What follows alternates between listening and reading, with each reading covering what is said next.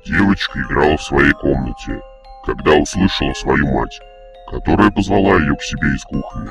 Девочка побежала в кухню.